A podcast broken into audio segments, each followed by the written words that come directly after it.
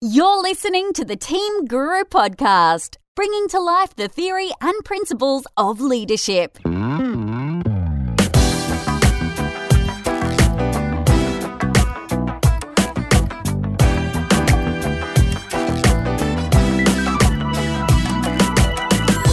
Hello and welcome to the Team Guru Podcast. This is episode 56.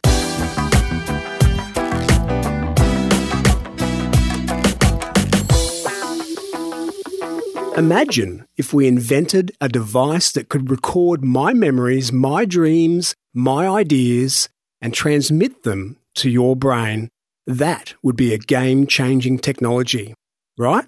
But in fact, we already possess this device, and it's called the Human Communication System and Effective Storytelling.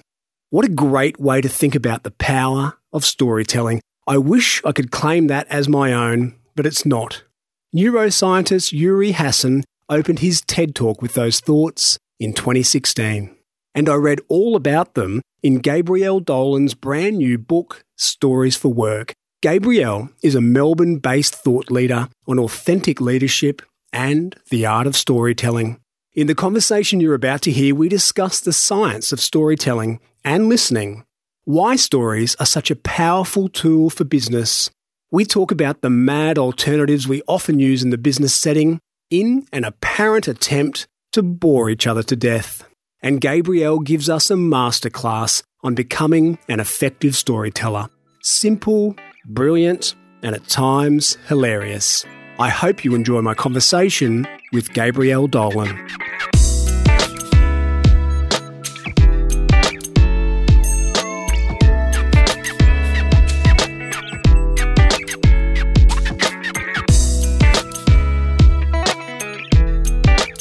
Gabrielle Dolan, welcome to the Team Guru Podcast. Thanks, David. It's good to be here. Gabrielle, in your recent book, you make the case that telling stories in all sorts of business situations are more powerful, they're more successful in engaging, convincing, and winning over our audience than PowerPoints filled with objective data and facts. You make that case so clearly to me, and it's easy to buy into. It makes perfect sense. Why then do we continue to bore each other with PowerPoint presentations? That's a very good question, and it's something I'm absolutely trying to change in the business world. I think there's such a comfort in PowerPoint. It's almost like when people need to give a presentation, the first thing they do is open up PowerPoint and start designing it, and it's because that is what they do and that's what they've always done. I've worked with some people and go, well, why don't you not use PowerPoint? And I've had people turn around to me and go, well, I have to use PowerPoint because it will look like I'm not prepared if I don't. So it's this theory that PowerPoint makes us look professional and it's expected and everyone else is doing it. And for me to go into a presentation or a meeting and not have PowerPoint is so different that they're not prepared to take the risk. But I think PowerPoint, I often talk about, like, PowerPoint came out in the late 80s, so it has been around for a long, long time. And I often talk about if PowerPoint was a prescribed drug and they found out that when you took it, it severely impacted your ability to communicate, that it would have been withdrawn from shelves years ago. But here we are almost, almost 30 years later, and we are still using it. And it's there's got some fundamental issues with PowerPoint, that the way it presents itself, but it's just the systemic poor use of it. I can't believe we are still so far down the track and I still see very badly designed PowerPoint slide and such a heavy reliance on it. You make some really good points. I think one that's really interesting in there is we probably do it because that's what everyone else does. That's what we saw done when we were young and impressionable. That's what we saw and we were impressed by at some point in our career. Mm-hmm. But I know that for me, when I'm designing a session, if I'm designing a full-day workshop, I don't use PowerPoint. I'm very advanced. I use Keynote on my Mac, which I love. I use it as almost a crutch, something that I can lean on, so it structures me through the day. And I know that I lean on it too much, and I know that in its absence I would be a better communicator. But is there still a place for having those type of visual supports? Look, there is. And look, when I say PowerPoint, it's any software really, whether it's Keynote and, you know, you can probably do some fancier stuff with Keynote and other things. But you're right, David, a lot of people use PowerPoint as a crutch for them. So if I've got the information written on the slide, it's prompting me. So then it becomes we're using a medium that helps the presenter remember, as opposed to does it actually help the audience understand it? And a lot of the time it doesn't. I mean, you know, we talk about death by PowerPoint. We've all sat through, you know, PowerPoint after PowerPoint slide, and it's just boring. And it's a crutch. And I often refer to, I mean, I don't know how old you are, David, but I certainly remember before PowerPoint came in, and we used to use overhead transparencies. Oh, I do. I was a teacher in a former life, Gabrielle, and I started my career with overhead transparencies. Yeah, I started my career with overhead transparencies. And if you remember the time, if you needed to create a new slide, which was an overhead transparency, that took a lot of work. You had to sort of, you know, type it up, and you had to make sure the overhead transparency paper was in the printer, and then you have to go print, and you'd have to run to the paper, and it always jammed because it's thicker than normal paper. Yeah. And it took a lot of work. So a lot of the time we didn't do it. But now with PowerPoint or Keynote, you just hit duplicate or insert, and you can just new slide after slide after slide after slide. And it's just way too much information. Hey, it is easy. That's a good point. But I really like that little test you inserted in there. It's important for us as presenters to ask ourselves, are these slides for me to keep me on track, or are they really for the audience? And often the answer will be, well, they're for me to keep me on track. They're not adding any value to the audience. So maybe I should think about another strategy. Yeah, absolutely. And look, you know, PowerPoint in its defense, it has notes pages. So you could just have a picture on your PowerPoint with maybe a word or two, and you have your notes in a different format. What I find too, David, is especially in the corporate world where you might be doing a presentation in front of, you know, people, but you know there's going to be a lot of people that aren't going to be in the room. So you need to send the presentation to them afterwards. Yes. So what we do is we build the presentation for the people who aren't in the room, and we have so much information in it so we can send it to them. And my theory is, if you're going to do that, save everyone an hour of a boring presentation. Don't call the meeting. Send it to them. Yeah. It's sort of like another meeting that should have been an email. Because that is a self-fulfilling prophecy, isn't it? Because if you are presenting that way, you've created this slide deck that's really for the people who aren't there, but you make everyone sit through it, then of course people aren't always going to come to your meetings because they know they're boring. So therefore you're going to need to send it to them anyway, and the cycle repeats. Good stuff. All right, we've smashed PowerPoint. Bill Gates will be on the phone tomorrow morning because I know he listens. All right, now let's talk about it. Why are stories so effective? What's the science behind it? So probably to segue between that and stories, I have a quote that says, bullet points enrage and stories engage. So we need to move from bullet points that just absolutely enrage people to stories engage. And there is science behind storytelling. I mean, as humans, we are just absolutely hardwired to listen to stories. So when we hear someone sharing a story, we engage and connect on a different level. A well-told story, an authentic story, a one that we resonate with, we connect with emotionally. And we, as humans, we process emotions faster than logic. You know, if it taps into an emotion, we remember the message. So it's just the way we communicate. It's you know, we're hardwired to listen to stories. We're not hardwired to listen to bullet points and logic after logic after logic. Our Stone Age ancestors didn't sit around campfires and give each other bullet points, did they? No. I mean, you need to look no further than the Aboriginal, you know, Dreamtime, you know, culture, where those, you know, their whole culture is based on stories that have been passed down tens of thousands of years. And, they didn't do that by PowerPoint, I can tell you that. Right now. It's one of those things that it is completely immersed. We're completely immersed in it. Yet it is actually really recent in human history. Very interesting. That's quite a funny concept, isn't it? Now, I had a really great question. I was going to say this.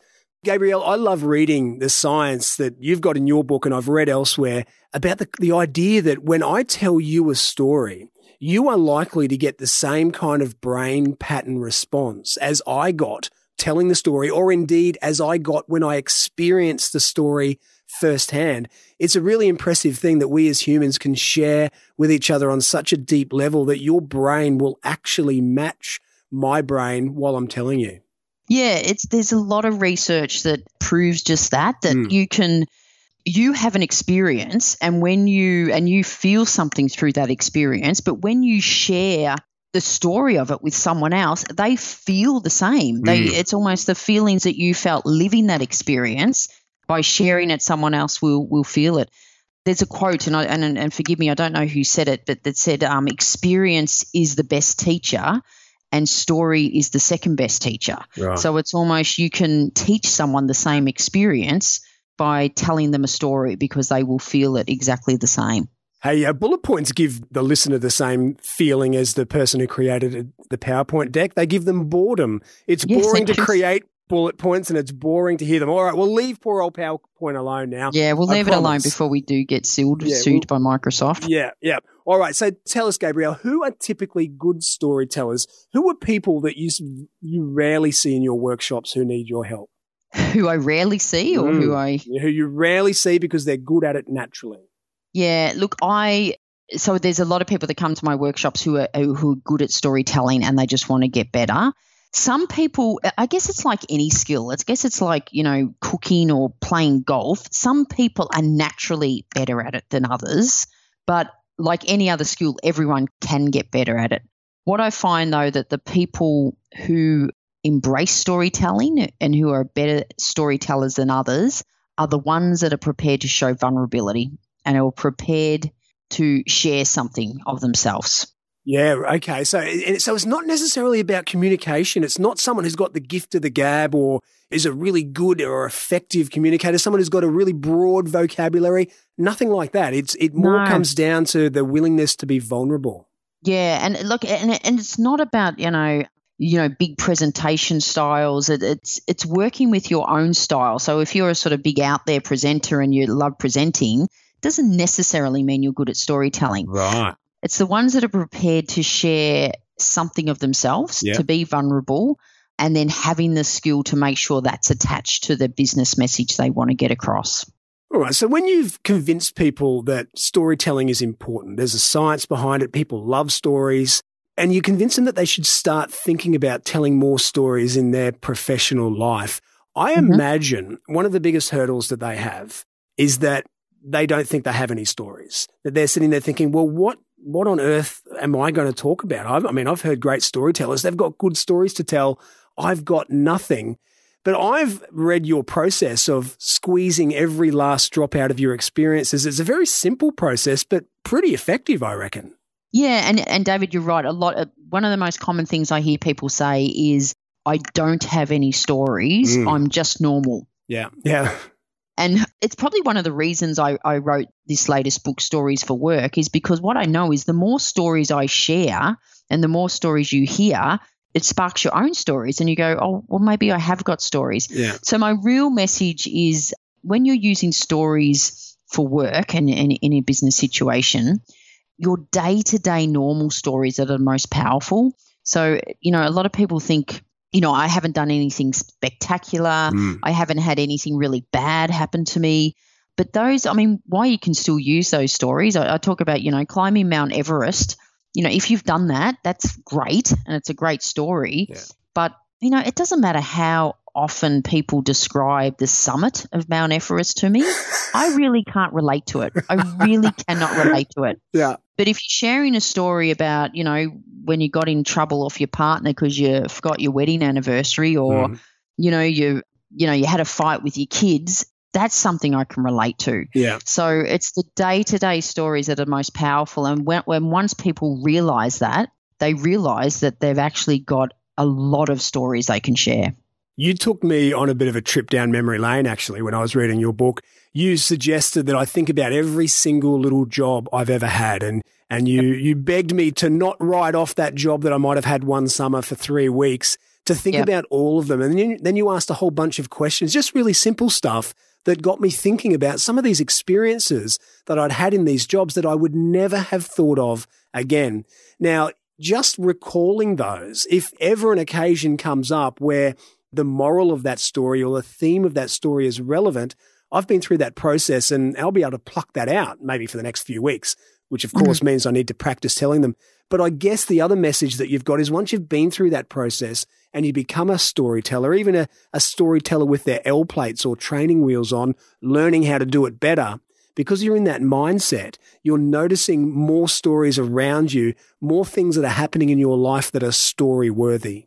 Yeah, and that's exactly what happens. I call it like your storytelling radar goes up and you go through life and things will happen and you go, oh, I could use that.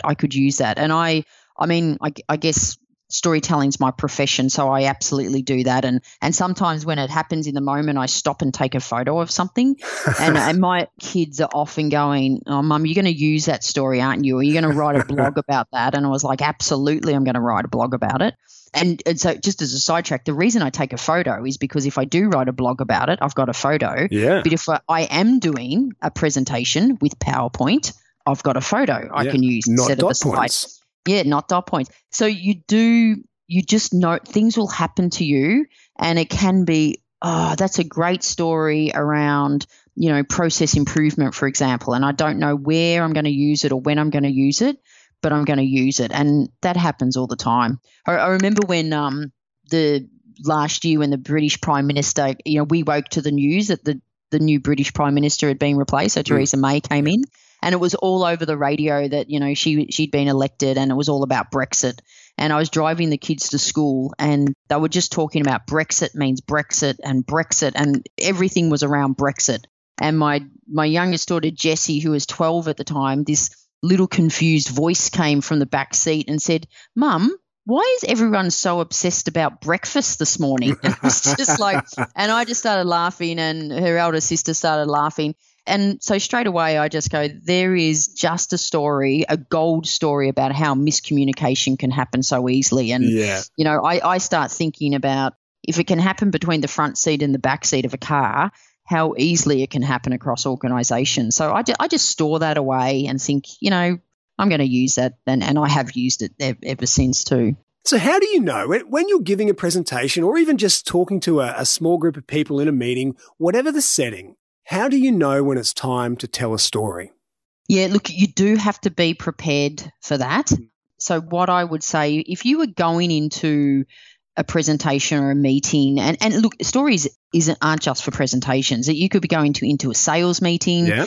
You could be going into a meeting in your team. You could be going into a one-on-one coaching situation. Or a job interview. Exactly. And you've got to know what messages you want to get across. So whether it's, you know, with your team or, you know, it could be I want to get across the importance. It could be a personal value like respect or passion or integrity or whatever. Or it could just be a message around innovation for whatever. So you go in and you say, what does this mean to me? So what does passion for customers mean to me? What does integrity mean to me? What does respect mean to me?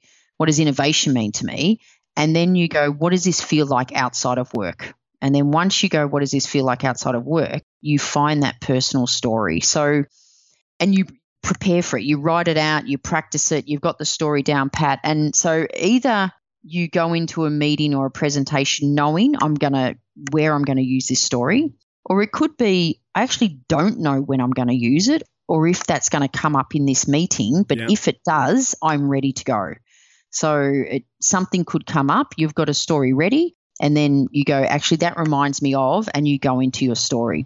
Have you balls this up at different times? Have you overdone it or told the wrong story at the wrong time, been too keen on the story and not aware enough of the context? Yeah, look, sometimes I'll be in a situation and it sparks a story and I think, oh, yeah, and I start telling the story and then you're going, I sort of forget the end of it. Like, why am I telling this story? Yeah, and it was like sometimes when you start telling a joke and you go, oh, my God, I've forgotten the punchline. Yeah. Or you get halfway through the story and then you realize, actually, this probably isn't appropriate or just not relevant anymore. So my advice is – what's your bailout? Sometimes my bailout is actually I've just decided this story is not that relevant, so I'm going to stop now. I try to avoid doing that and because my advice is until you get really good at this, don't try to wing it. So – but, you know, you can wing it and sometimes it might work or it might sort of work. but you probably got to be a little bit more skilled before you wing it. And I would always say to try to prepare for them. Well, that's a good segue, because we've convinced ourselves, or you've convinced me, that telling stories is a worthwhile thing. There's science behind it. It works in the professional setting for any range of reasons. How do we go about becoming a better storyteller? What are the steps that we take? Yeah, look, the steps are sort of what I just talked about before. You've got to be really clear on the message you're getting across. Mm. And sometimes when stories don't work is when you're trying to cram too many messages into your story. So when people go, yeah, I know what the message of my story is. I want them to understand A, B, C, and D. And I go, well, that's 4 messages. Mm. So it needs 4 stories. So the moment you try to put too many messages into your story, it will lose its effectiveness. So that's the main thing. You have one single clear message for your story. Then it is like really going, well, what does this feel like outside of work, to try to get a personal story. And work stories can still work, but what I find is when you're using work stories, they tend to be almost case studies or business examples. Mm-hmm. And they can still work, and there's absolute – they legitimize a lot of things you're trying to do. But if you're really trying to get your message like understood and remembered, I would try to go a personal story, because they're so refreshing in business. So as you say is in your book is that case studies appeal to logic and stories appeal to emotion. Yeah. So case studies are all logical, which is relevant. I run a business on storytelling, and I absolutely use case studies, but they're not stories because they don't have emotion. So it's how you can find those personal stories that tap into emotion. And then you've got to take it through a process of how you start your story, what you put in the middle, what you leave out. So having a real discipline to leave things out of your story that not are related to the topic, and how you end it on purpose, that you get your message across but you're not directive about it. I really like some of the advice you gave in your book about the beginning of the story. In fact, when I was reading it, I was sitting on a park bench, cliche, and I laughed out loud at the story you told in the book about someone who would fuddle over, was it 13 years ago? Was it 12 years ago? Where was I? Oh, no, that's right. It must have been 13 years ago, because I was 41 then and I'm 53 now. That kind of stuff. And I hear that all the time. People who are bad at telling stories, where your advice was you begin really succinctly. You make people want to hear the rest of this story because it's succinct. You give a time marker. You tell them what it's about, and then you just get stuck into the message. Yeah, so at the start of your story, it really should be one sentence. And what I say is you start with time and place. Mm.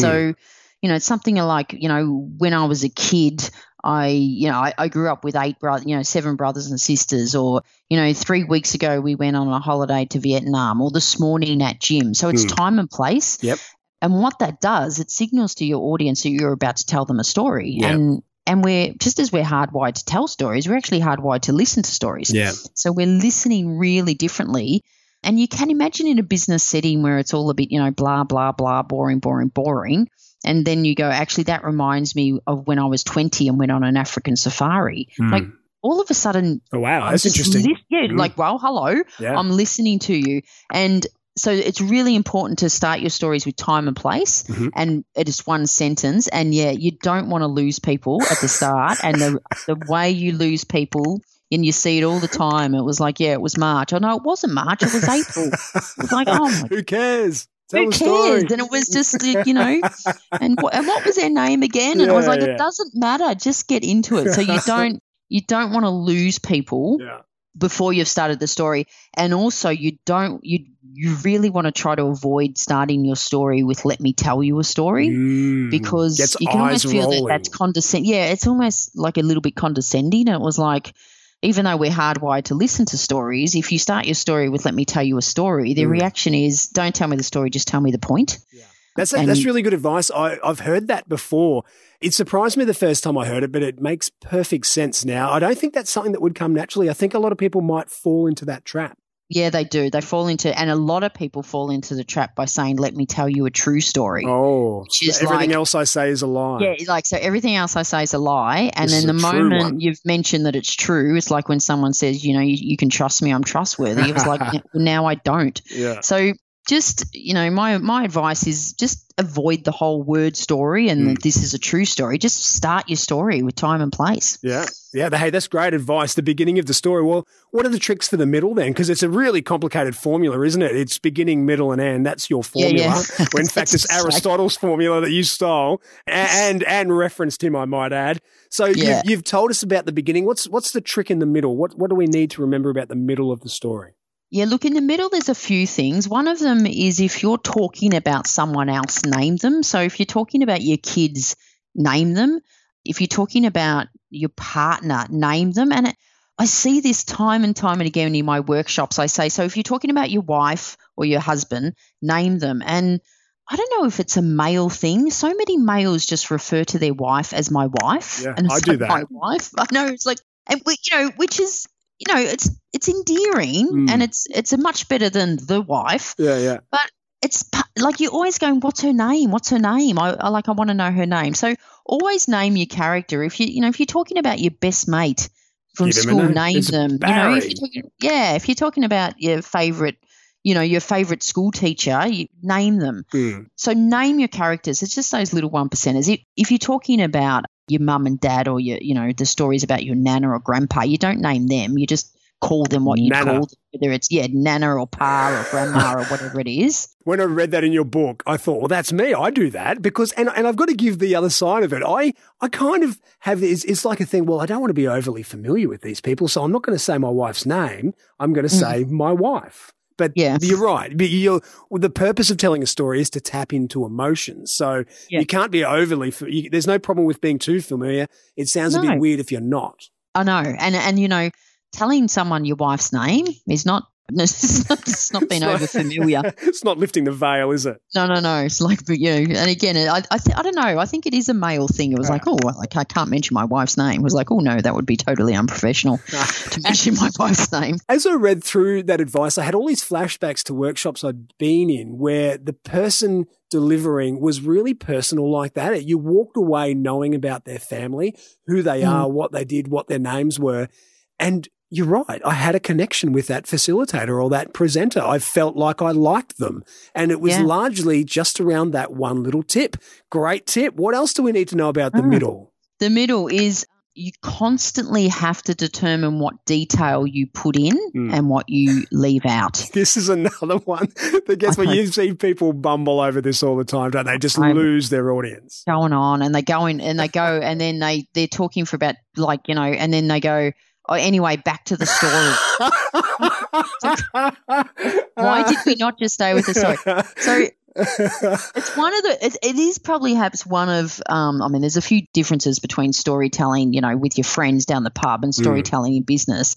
But one of the clear things is you've got to be really disciplined in storytelling in business and and even though there's some detail in there that might be hilarious and might be really interesting, if it's not related to your message, the point, you've got to have the discipline to leave it out. And that's because if you don't, your stories become too long. And my rule of thumb is your story should be about 1 to 2 minutes in business. And it doesn't matter how interesting you think your story is in a business context. If it's going longer than, 2-3 minutes, people will be thinking, if not saying, get to the point. Wow. Right. Yeah. And that's a terrible place to be, isn't it? Oh, it's and we all know them where people just go on and on forever with their stories and you just switch off. You just seriously switch off. This is funny. I'm enjoying this. All right, so we're talking about the beginning, the middle, and the end. Have you got anything else for us in the middle? You've told us about name our characters and we've got to get the balance of the detail right. We've got to keep it to between 1 and 2 minutes. Is there anything else there in the middle or are you about to move on to end? Look, no. It's probably, the middle is like, 80% of your story. That's where it's all happening. The whole reason you're sharing a story is to tap into emotion. So you've got to use real words. You've just got to use words that are real and genuine. Too often in business, we use words that are very safe. Right. So, give me an example. A leader will, I'll have someone who will share a story and they'll say things like, I was anxious. And then they finish their story. And I go, just let me ask you a few questions. I go, you said you were anxious. And I go, really? Because it sounds like you'd be a lot more than anxious to me. And then they'll say things like, oh, I was so scared. In fact, I remember I was so scared I went to the toilet because I thought I was going to vomit. Yeah. I was so scared. That's a better story. Yeah, so put that in the story. So it's all about using words that are real and that, you know, because I relate to that. And also, you know, I was so scared I thought I was going to vomit. I ran to the toilet. I can visualize that. So the words, it makes it more real. I can tap into an emotion and I can visualize it as opposed to saying I was anxious, which means, I mean, well, that gives me nothing. Yeah. That means I'm playing really safe with the story. So avoid safe language, but I'm guessing you can go too far the other way. That we don't want to hear about the chunky carrots that were in the vomit. Yeah, exactly. Now, what's your thought though, Gabrielle, about swearing? Oh, you're probably asking the wrong person because I do like to swear. You do, right? You got to be mindful of your audience, granted. Yep. So you do have to be mindful of your audience.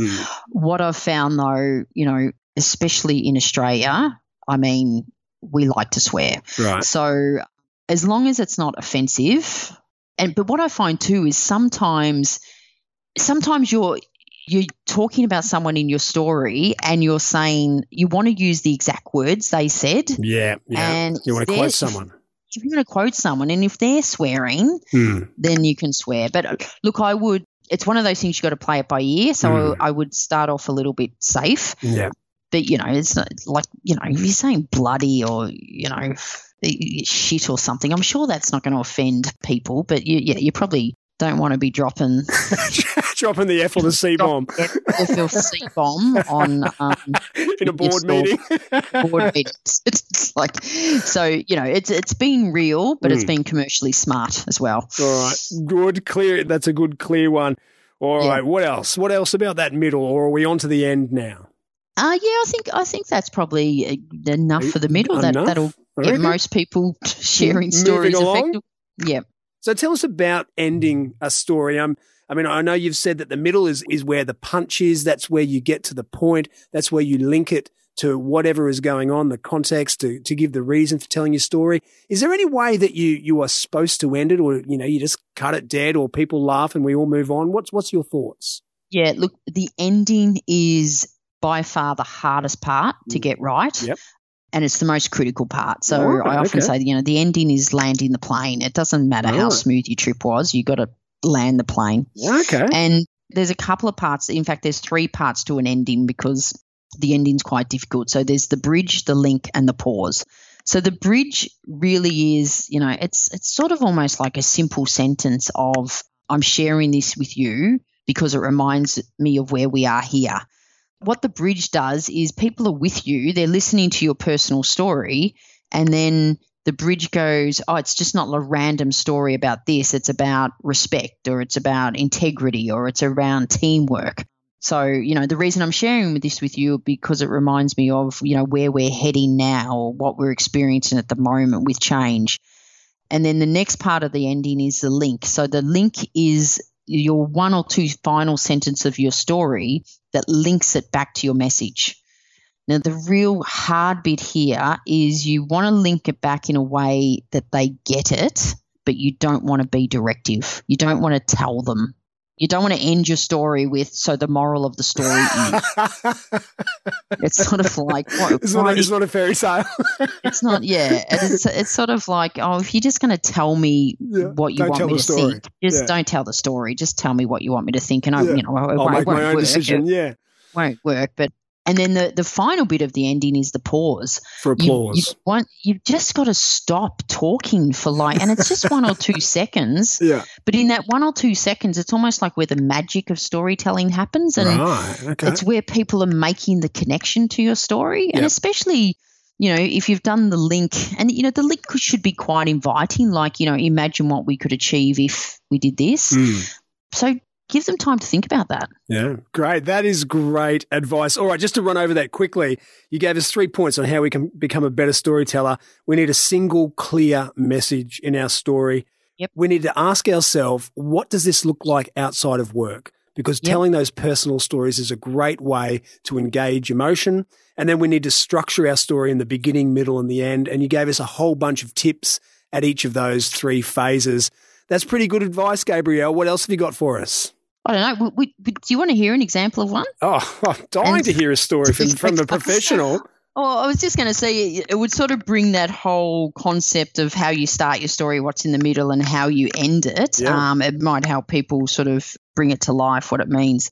I'm just trying to think of which story I share. But you're in trouble now because you've just told us I'm about to tell you a story, which is when we're not supposed to do that. No, I think I said, oh, do you want to share an example? Yeah, but, I might have said story, but that's a cop-out. Yeah, yeah. And that's why I do actually say try to avoid starting your stories with let me tell you a story, because it's really hard to, I find myself sometimes, oh, my God, that reminds me of a great story. And you're like, oh, my God, I've just done it wrong. So let me set it up. I worked with the head of risk. I worked with a client, the head of risk, and they, explained to me, Rosemary was her name, and she said, the biggest issue I have is when I'm working with the business units I support, every time risk is raised, they just look at me and go, well, you're the risk manager, that's your problem. And she said, it doesn't matter how many times I tell them that I can't manage their risk for them. All I can do is help them manage their risk. She said, the message just doesn't get through. And, she provided case study after case study and nothing was changing their behavior. So this is the story she started to share. So I maybe invite you, as I share this story, think about the beginning, middle, and how I'm ending it. So anyway, this is the story Rosemary started to share. She said, when I was a kid, I grew up on a farm.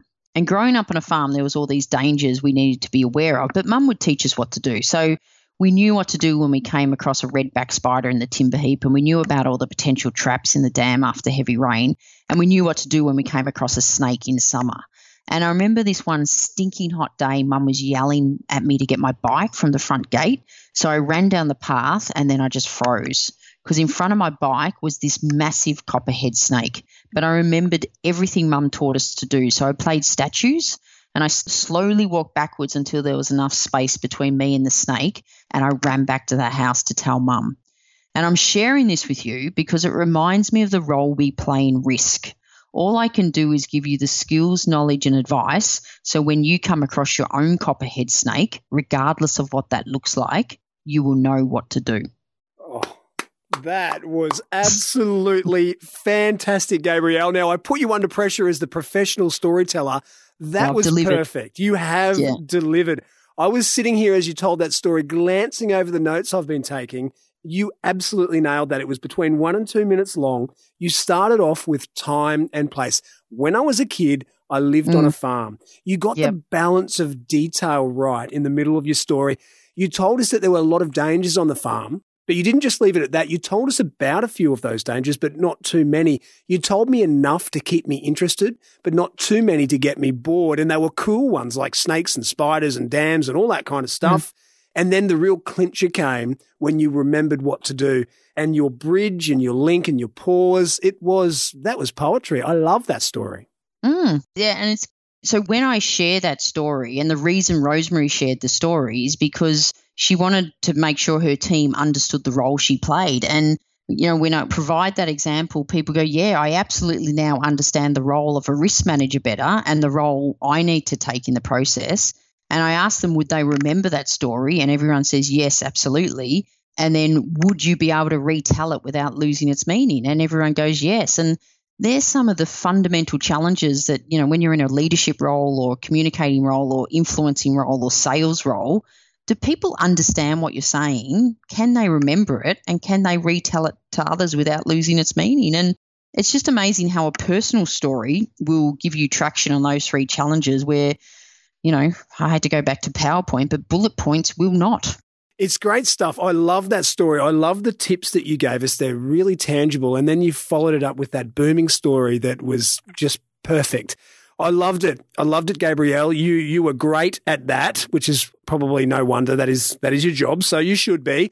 Now, before we move away from the storytelling thing, tell me, it's really tempting for me right now and the listeners right now to think, okay, great, convinced, I've got some tips. I'm going to get into this. What is going to keep the momentum going? How do I make sure that this isn't a one-time deal where I thought you were great on this podcast, it actually becomes part of what I do?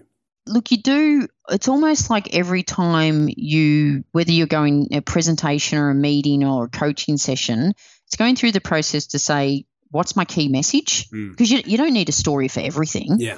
What's my key message and how can I use a story to get that across? And look, it's like any other skill, you need to start developing it. So, you know, this is sort of an intro, I guess, but there's, you know, I've got the book, I've got online programs, I do workshops. You really got to start developing your skill and put, like anything, put time and effort and energy into working at it. Yeah, that's great advice. All right, Gabrielle, you're almost off the hook, but I always finish by asking my guests the same four questions. Are you ready to go? Oh, okay. I didn't get a pre-warning for this, but I'm ready to go. No pre-warning. But all right. Excuse me. I'm very excited. I have to cough. I feel like I'm on a radio show that, you know, if I get them all right, do I win like $1,000 or something? Not even close. No, you get not even close. Nothing. Okay. And there's no – you'll be relieved to know there is no right or wrong though. Okay. All good. Right. Tell me about – or there is actually, and there is a wrong, and I didn't realise there was a wrong until some of my guests got it wrong. So we'll see how good your listening ears are. All Tell me about the Saturday night you would most look forward to, a big party with lots of people you know or an intimate dinner with your closest friends. Intimate dinner. Oh, quick. I like that. At home that I've spent the whole day cooking and preparing for. Really? Oh, that's good extra detail. Now, from that one question, do you realise what my guests sometimes get wrong? No. They've got to choose between one of those two options because I say the most. And they haven't got their listening ears on. I'm onto them these days. All right, question number 2.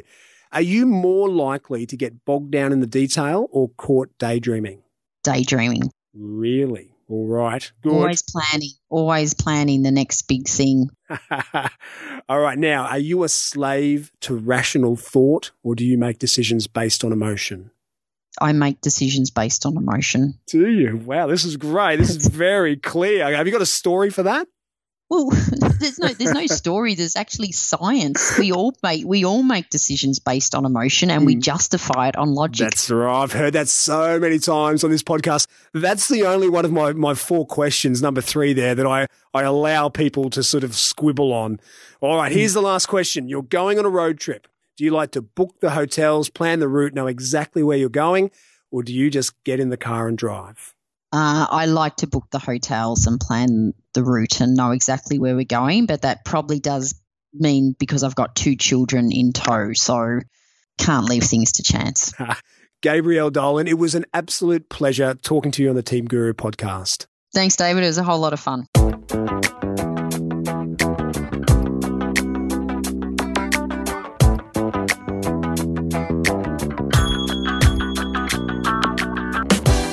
And that was Gabrielle Dolan. I really enjoyed that chat. The ridiculousness of the PowerPoint culture that so many of us are part of, striving to convince each other through the use of facts and logic, but only succeeding in dumbing our audience into a stupor of mediocrity.